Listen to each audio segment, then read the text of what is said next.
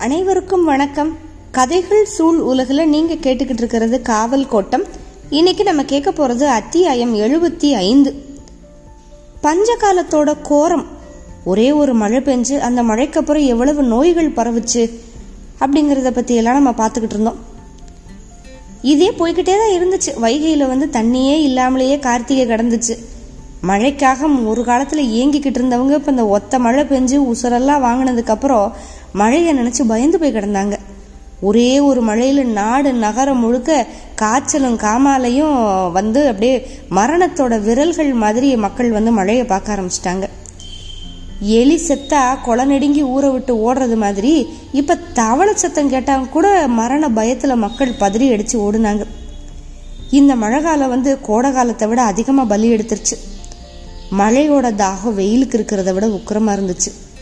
மழை அந்த ஒரு மழை பெஞ்சதுக்கு அப்புறம் பரவின நோய்கள் இன்னும் கட்டுக்குள்ள அடங்கவே இல்லை. எங்க பார்த்தாலும் கொள்ளை நோய் காய்ச்ச காமால திசைக்கு ஒண்ணு. கோடாங்கினாலையும் குலசாமினாலையும் ஆக போறது ஒண்ணுமே இல்லை அப்படின்னு தெளிவா தெரிஞ்சுது. ஆனாலும் தப்பிச்சு ஓடி எப்படியாவது உயிர் புழைச்சிடலாம் அப்படிங்கிற ஒரு சின்ன நம்பிக்கைக்கு வந்து அந்த கோடாங்கி குலசாமி இதுலெல்லாம் உயிர் கொடுத்துச்சு. கண்ணுக்கு முன்னால எல்லா வல்ல சக்தியோட கொள்ள நோய் மட்டும்தான் இருந்துச்சு. மனிதர்களை வாரி வாரி தின்னும் அதோட ஆங்காரம் அடங்கலை. நடக்கவோ ஓடவோ அதை எதிர்த்து சண்டை போடவோ எந்த திராணியுமே இல்லாத மக்கள் அதுக்கு முன்னால பணிஞ்சு அதோட குணங்களுக்கு ஏற்ப அவங்கவங்கள மாத்திக்கிட்டாங்க. மரணம் உறுதி அப்படின்னு தெரிஞ்சதுக்கு அப்புறம் சிலர் இயல்பா அதனை நோக்கி போக ஆரம்பிச்சாங்க. சிலர் இது எல்லாத்தையும் பொறுக்க மாட்டாம தூக்கு போட்டு தொங்குனாங்க. அன்புக்குரியவங்களை இந்த நரக வேதனையிலிருந்து காப்பாற்ற முடியாம கொலையெல்லாம் செஞ்சாங்க. குழந்தைகளை தூக்கி பாலும் கிணத்துல வீசினாங்க. நஞ்சு குடிச்சாங்க. மனசு பைத்தியமாச்சு. மனநிலை பிறழ்ந்து வந்து ஊரே பித்து பிடிச்சு கிடந்தது. ஒவ்வொரு உடலுக்கும் நோய்க்கிருமிகள் எடுத்துக்கிற காலம் வந்து நாள் ஆக ஆக குறைஞ்சிக்கிட்டே இருந்துச்சு. ஆரம்பத்தில் ஒரு நோய்க்கிருமி வந்து ஒரு உயிர் எடுக்கிறதுக்கு ஒரு குறிப்பிட்ட நாள் எடுத்துச்சுன்னா இப்போல்லாம் ரொம்ப கம்மியான நாள் தான் தேவைப்படுது.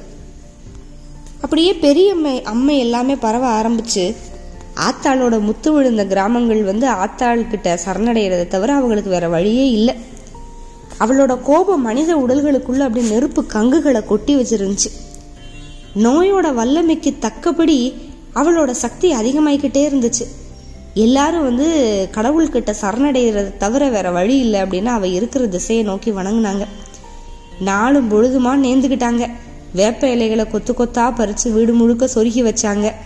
விதவைய வீட்டுக்கு கூப்பிட்டு சாப்பாடு போட்டு திரும்பி பார்க்காம போ அப்படின்னு சொன்னாங்க.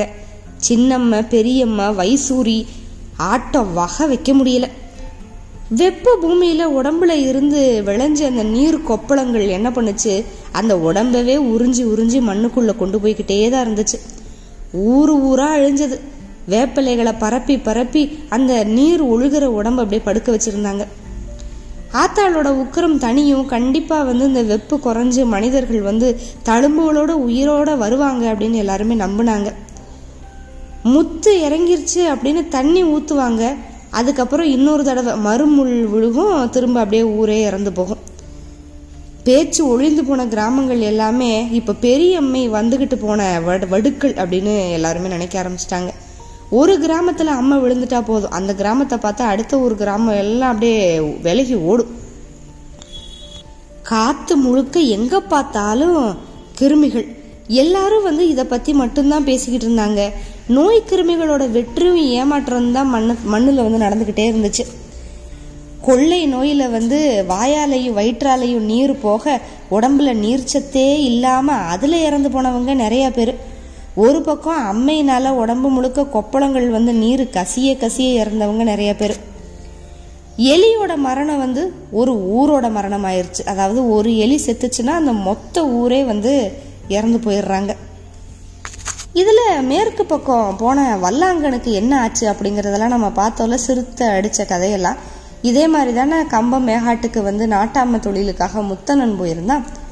இந்த முத்தண்ணன் வந்து அவங்க மனைவியையும் கூட்டிகிட்டு போனால அவன் திரும்ப தாதனூருக்கே வந்துடலாம் அப்படின்னு முடிவு பண்ணான். ஏன்னா தாதனூருக்கு போயிட்டா எப்படியாவது உயிர் வாழ்ந்துடலாம் கஞ்சி இல்லாமல் செத்து போகிறது அப்படிங்கிற நிலமை வந்து தாதனூருக்கு வராது. அதனால் தன்னோட மகன் மச்சக்காளையை வந்து அங்கேயே இருக்க சொல்லிட்டு மனைவியை மட்டும் கூப்பிட்டு புறப்பட்டான். இதுக்கு முன்னால் மாதிரி இருந்தால் ரெண்டாம் ஜாமத்துக்குள்ளே தாதனூர் போயிடலாம் ஆனால் இப்போ வயிற்றுல கஞ்சி இல்லை. அஞ்சு நாள் ஆனாலும் போய் சேர முடியுமா அப்படின்னு தெரியல. எலும்பும் தோளுமா இருந்தாங்க ரெண்டு பேரும். சடவிழுந்த தலைமுடியை தூக்கி சுமக்கிறதே அவங்களுக்கு பெரிய பாடாக இருந்துச்சு. தாதனூர் வரைக்கும் உசுரோட கொண்டு வந்து சேர்க்குற எந்த உணவு தானியங்களும் அவங்க கையில் இல்லை. ஆலம்பழத்தையும் பனைமர குருத்தையும் நம்பி தான் அவங்க வந்து சேரணும். கிழக்கு நோக்கி போன ஜனக்கூட்டத்தோட சேர்ந்து ரெண்டு பேரும் நடந்தாங்க. சின்ன சின்ன கிராமங்கள்ல இருந்து இப்போ மனிதர்கள் முழுக்க வெளியே போயிட்டாங்க. நகரங்களில் செல்வந்தர்கள் ஏதோ தாக்கு பிடிச்சிக்கிட்டு இருக்காங்க. உணவு தானியங்களோட கடும் விலையேற்றம் வேற. அதனால அவங்களும் செல்வந்தர்களும் இனத்தை சாப்பிட்டாங்க. கடைசியில் வந்து அரிசி சோறுலேருந்து சோளச்சோறுக்கும் கேப்ப குழுக்க வந்துட்டாங்க. அவங்கள அண்டி பிழைச்சி பஞ்சத்தை தாங்கிடலாம் அப்படின்னு சில பேர் நம்பி ஊரை விட்டு வெளியேறாம தாக்கு பிடிச்சிக்கிட்டு இருந்தாங்க. ஆனால் வெளியில் போகிற கூட்டம் வந்து எந்த ஊருக்குள்ளேயும் நுழையாமல் விலகியே போய்கிட்டு இருந்துச்சு. இதுக்கு முன்னாலெல்லாம் ஊருக்குள்ள நுழைய விட்டா கொள்ளையடிச்சிருவாங்க அப்படின்னு நினைச்சு ஊருக்காரவங்க யாரும் இந்த பஞ்சம் பிழைக்க வர்றவங்கள ஊருக்குள்ள விட மாட்டாங்க. ஆனா இப்ப எந்த ஊருக்குள்ள எந்த நோய் பரவி கிடக்கோ அப்படின்னு பயந்து இந்த பஞ்சம் பிழைக்க வர்றவங்க ஊருக்குள்ளேயே போக மாட்டாங்க அப்படியே வெளியில கூடயே போயிடுறாங்க. நிலமை அப்படியே மாறிக்கிட்டே இருக்கு. மாடு கண்ணுகளையெல்லாம் வித்தாங்க அப்புறம் வீடு வாசலையெல்லாம் வித்தாங்க. கடைசியா பிள்ளைகளையெல்லாம் விற்க ஆரம்பிச்சாங்க. பிள்ளைகளை விற்று எதுக்குன்னா தானியங்களுக்கு விற்கிறாங்க பிள்ளைகளை விற்று வாங்கின அந்த தானியங்களை ஆக்கி திங்கிறதுக்குள்ள இன்னொரு பக்கம் வழிப்பறி கூட்டம் அந்த தானியங்களை எல்லாம் பறிச்சுக்கிட்டு போயிடுது. மொத வழிப்பறியப்போ கொஞ்சம் தானியங்களை வாங்கினவங்க இரண்டாம் வழிப்பறியப்ப இரத்த காயங்கள் தான் அவங்களுக்கு கிடைச்சது. கண்கள் அப்படியே பசியில வெறியேறி கிடந்துச்சு. கை கால்கள்னால ஏதாவது பண்ணிடலாம் அப்படிங்கிற கொஞ்சோண்டு திராணி இருக்கிறவங்க மட்டும் எதையாவது செஞ்சு உயிர் வாழ்ந்துக்கிட்டு இருந்தாங்க. மற்றபடி நடக்க மட்டுமே முடியும் அப்படிங்கிறவங்க அவங்க அவங்க தெம்புக்கு ஏற்ப பஞ்சம் முழைக்க போறேன் அப்படின்னு கொஞ்சம் தூரம் வரைக்கும் நடந்து போய் அப்படியே செத்தாங்க. ஏறக்குறைய எல்லா கிராமத்துலேயும் இப்போ சம்சாரித்தனம் காவல் எதுவுமே இல்லை. முத்தண்ணே ஊர் ஊரா பார்த்துக்கிட்டே வர்றான். இந்த கிராமத்து காவல்காரன்னு ஒருத்தன் இருப்பானே அவன் என்ன ஆனா? யோசிச்சுக்கிட்டே நடந்து வர்றான். ஆனா முத்தனனுக்கு இருக்கிற தெம்புல பாதி கூட மனைவிக்கு இல்லை. அவளால பத்து எட்டு கூட சேர்ந்தாப்புல நடக்க முடியல. ரெண்டு மரங்களுக்கு நடுவுல எத்தனை தடவை உட்காருவானே தெரியாது. முத்தனை கைத்தாங்கலா பிடிச்சுக்கிட்டே கூட்டிட்டு வந்துகிட்டு இருந்தான். இந்த காவல் முறைகள் எல்லாமே முன்னோர்களால எத்தனையோ நூறு வருஷங்களுக்கு முன்னால உருவாக்கப்பட்டது. வழி வழி வந்து வாரிசுகள்னாலையும் மரபுகள்னாலையும் கெட்டிப்படுத்தப்பட்டது. ஆனா இன்னைக்கு எல்லாமே அழிஞ்சு போச்சு. காவக்காரவங்க யாருமே அவங்க அவங்க காவல் பார்த்த கிராமத்தில் இல்லை. எங்கேயோ வழிப்பறியும் திருட்டு பண்ணிக்கிட்டு இருந்தாங்க. பசி அப்படிங்கிற நெருப்பு எல்லா இரவுகளிலேயும் அவங்களுக்கு வெளிச்சத்தை கொடுத்துக்கிட்டே இருந்துச்சு. எங்கேயாவது போய் பொழைச்சிக்கரலாம் அப்படின்னு நம்பிக்கிட்டு இருந்த மனிதர்களை இவங்க இப்ப சூறையாடிக்கிட்டு இருந்தாங்க. வழி எங்க பார்த்தாலும் சூறை. கதறல்களும் கழுத்தறுப்புகளும் மரத்துக்கு மரம் நடந்துச்சு. பெரும் கூட்டத்தில் பிடிபட்ட வழிப்பறிக்காரனை என்ன பண்ணுவாங்க? அடிச்சு கொன்று கை வேற காலு வேற பிச்சு போட்டு கூட்டம் போகும். கழுத்தை அறுத்து கொன்னா கூட எதுவுமே கிடைக்கல அப்படிங்கிற ஏமாற்றம். அந்த ஏமாற்றத்தில் இறக்கம் தானே வரணும்? ஆனால் அதுக்கு பதிலாக அது வெறிய கூட்டுச்சு. யாருக்குமே கிடைக்காத தானியங்கள் எங்க தான் இருக்கு அப்படிங்கிற கேள்விக்கு பதில் யாருக்குமே தெரியல. இதெல்லாம் யோசிச்சுக்கிட்டே முத்தனனும் அவங்க மனைவியும் நாலு நாள் நடந்து நாலாவது நாள் சாயந்தரம் தான் கணவாய்க்கே வந்தாங்க. அவங்களோட நடந்தவங்க எல்லாம் முத நாளே அதாவது முந்தின நாள் ஒரு நாள் முன்னாலேயே நேற்று முன்தினமே கணவாயை கடந்துட்டாங்க. முத்தனனோட மனைவியினால நடக்க முடியல. இவங்க இங்க வந்து சேர்றதுக்கு நாலாவது நாள் சாயந்தரம் ஆகி போயிடுச்சு அதனால அன்னைக்கு இரவு வந்து உசலம்பட்டி கணவாயோட மேற்கு அடிவாரத்திலேயே தங்கலாம் அப்படின்னு முடிவெடுத்தான் முத்தனை தலைச்சுமையை இறக்கி பாதுகாப்பாக வச்சுக்கிட்டான். ரெண்டு பேரும் மரத்தடியில் சாஞ்சாங்க. இப்போ அப்படியே இரவு பெருகி வந்துக்கிட்டே இருக்கு. அப்படி ஒரு தாகம் பசி உச்சத்தில் இருக்கு. ரெண்டு பேர்கிட்டையும் பேசுறதுக்கு ஆறுதல் சொல்றதுக்கு நம்பிக்கை சொல்ல ரெண்டு பேர்கிட்டையும் வார்த்தை எதுவுமே இல்லை. எப்படியாவது தாதனூர் போயிடணும் இதை மட்டும்தான் நினச்சிக்கிட்டே இருந்தாங்க. முத்தண்ணை கையில் இருந்த கம்பு மட்டும் அடையாள சின்னமாக அப்படியே மரத்துக்கு மேலே சாஞ்சபடி இருந்துக்கிட்டே இருந்துச்சு. ரெண்டு பேரும் கீழே படுத்து கிடந்தாங்க. பதினஞ்சு இருபது வருஷத்துக்கு முன்னால் மேற்கு நாட்டு நாட்டாம தொழிலுக்கு அனுப்பி வைக்கிறப்ப பெரியாம்பளைய ஒச்சுவ விரும்பணும் இந்த கணவாயை கடந்து கூட்டிட்டு போனது முத்தனனுக்கு ஞாபகம் வந்துச்சு. அப்பிருந்து எத்தனையோ தடவை மேற்கும் கிழக்குமா இவன் இந்த கணவாயை கடந்திருக்கான். அப்பெல்லாம் இந்த கணவாய் இவனுக்கு ஒரு பொருட்டாவே இல்லை. பாதத்துக்கு அடியில் கிடக்கிற ஒரு சின்ன கல் மாதிரி. ஆனால் இன்னைக்கு அதோட பிரம்மாண்டம் பார்க்கவே பயமாக இருக்கு. எப்படி கடந்து போகிறதுனே தெரியாமல் யோசிச்சுக்கிட்டு இருக்கான். வல்லாங்கனோட ஞாபகம் வேற அவனுக்கு வந்துச்சு. அவன் குடும்பம் திசைக்கு ஒன்றா செதறி போச்சு.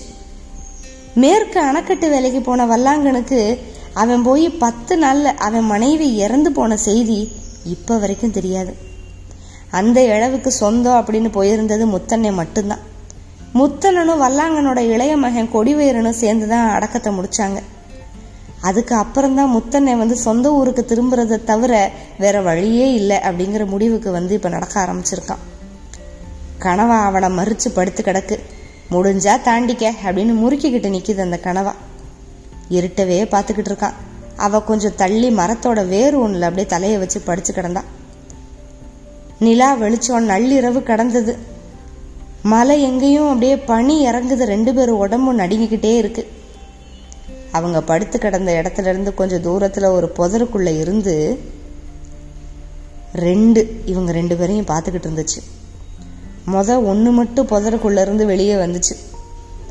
சருகுகளில் அப்படியே மிதிச்சுக்கிட்டு அவளை அவளுக்கு பக்கத்தில் வந்துச்சு. குளிரில் நடுக்கம் தாங்காமல் கண்ணு முழிச்சுதான் இருந்தா அது வர்றதை பார்த்துக்கிட்டே இருந்தா. கண்ணு திறந்திருக்கிறத பார்த்ததுமே அது கொஞ்சம் நின்றுச்சு அப்புறம் மறுபடியும் வந்துச்சு. அதோட கண்களில் இருந்து கசிஞ்ச மஞ்சள் ஒளியை அவள் பார்த்துக்கிட்டே இருந்தா. இன்னும் கொஞ்ச நேரத்தில் என்ன நடக்க போகுது அப்படின்னு தெரிஞ்சு சத்தம் போடலாம் அப்படின்னு முயற்சி பண்ணுறா சத்தமே வரல. அவள் வாயிலிருந்து ஒரு சின்ன ஓசை மட்டும்தான் வந்துச்சு. கைக்கு ரொம்ப பக்கத்தில் கிடக்கிற கருங்கல்ல எடுத்து அதோட நெத்தி போட்ட நோக்கி எரியறதுக்கோ மரத்தில் சாய்ச்சி வச்சிருக்கிற கம்பை எடுத்து அதோட விலா எலும்போடு சேர்த்து ஒரு போடு போடவோ அவள் முயற்சி பண்ணா. ஆனால் அவள் கையை ஒசத்தி காத்த தடவுறதை தவிர அவளால் வேற எதுவுமே செய்ய முடியல. அப்படியே புதருக்குள்ளே இருந்த மத்தது எல்லாம் வெளியே வந்துச்சு.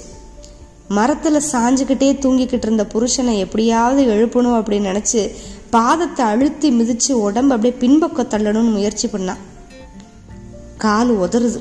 அதை பார்த்துக்கிட்டே வந்த அது நேராக அவளோட இடது காலை கவிச்சு அதோட பற்கள் அப்படியே எலும்போடு சேர்த்து சதையை கவிச்சு ரத்தம் எதுவுமே பீறிட்டுலாம் வெளியில் வரல. இடது கால் அப்படியே இழுபட்டபடி இருந்துச்சு.